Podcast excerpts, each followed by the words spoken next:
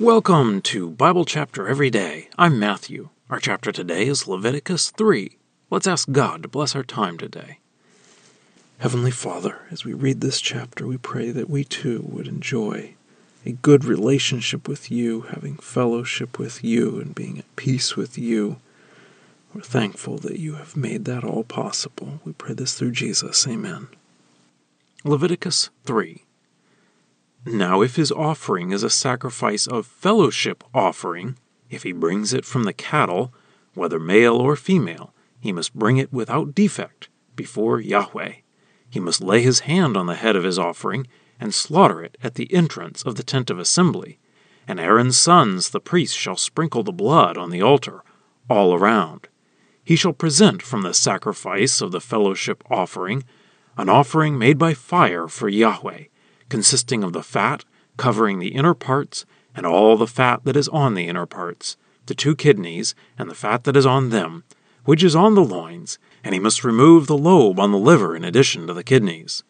Aaron's son shall turn it to smoke on the altar, in addition to the burnt offering that is on the wood, which is on the fire. It is an offering made by fire as an appeasing fragrance for Yahweh.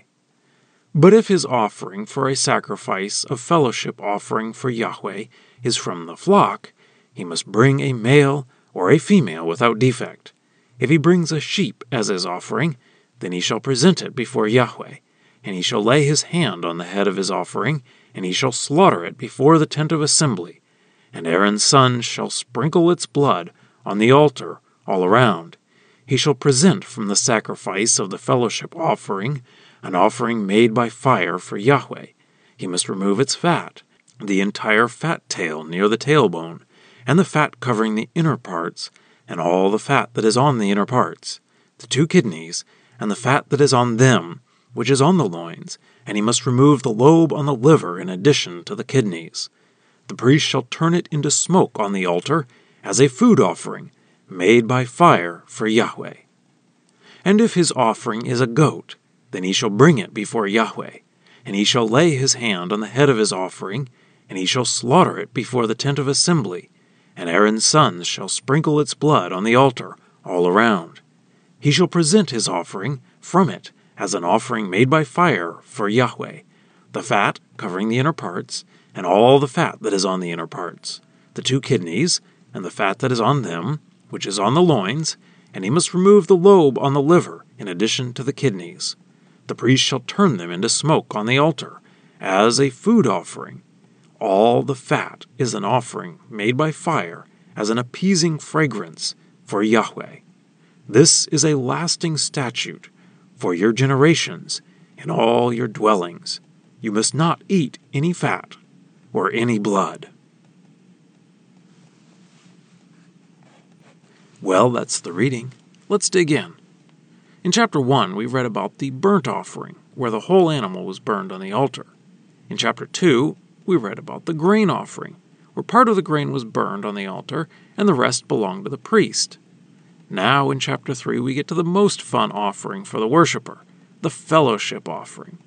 Yahweh gives two options here from the herd or from the flock, so it could be cattle, sheep, or goat. In the case of the burnt offering, it had to be male, but here, for the fellowship offering, it can be male or female. It still has to be without defect in all cases.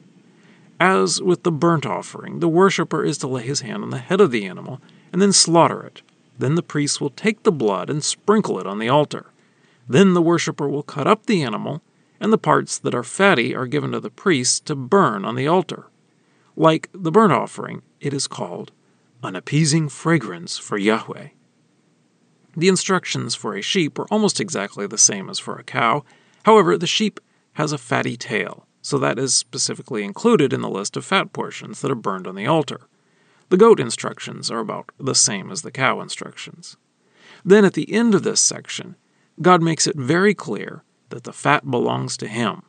They must not eat the fat. Then in the final words, He also mentions that they must not eat any blood. I think that these commands applied to animals that they ate that were not sacrifices as well. We know that the command about blood applied to all animals eaten, not just sacrifices. And the fat portions are specific parts of the animal. so they wouldn't have to somehow carefully remove the fat that is mixed in with the meat parts of the animal.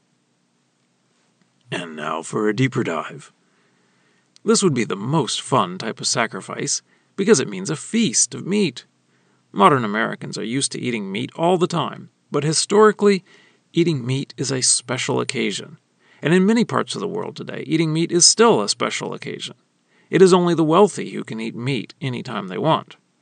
But in many parts of the world today, we are amazingly wealthy compared to most of human history. So in this case, it would be a special and a joyous occasion. Of course, they didn't have refrigeration in those days, so when you slaughter an animal, you have to eat it, all in a short period of time. So there would probably be a lot of sharing here, with the extended family and friends, and maybe even poor strangers would be invited. And this is a meal with God. It would be eaten in the tabernacle area, and part of the animal was sacrificed to God. So this is a joyous time with God at the center. This sacrifice was not for sin, it was to enjoy a relationship with God. But this is also part of the sacrifice of Jesus. Jesus died so that we could enjoy a relationship with God.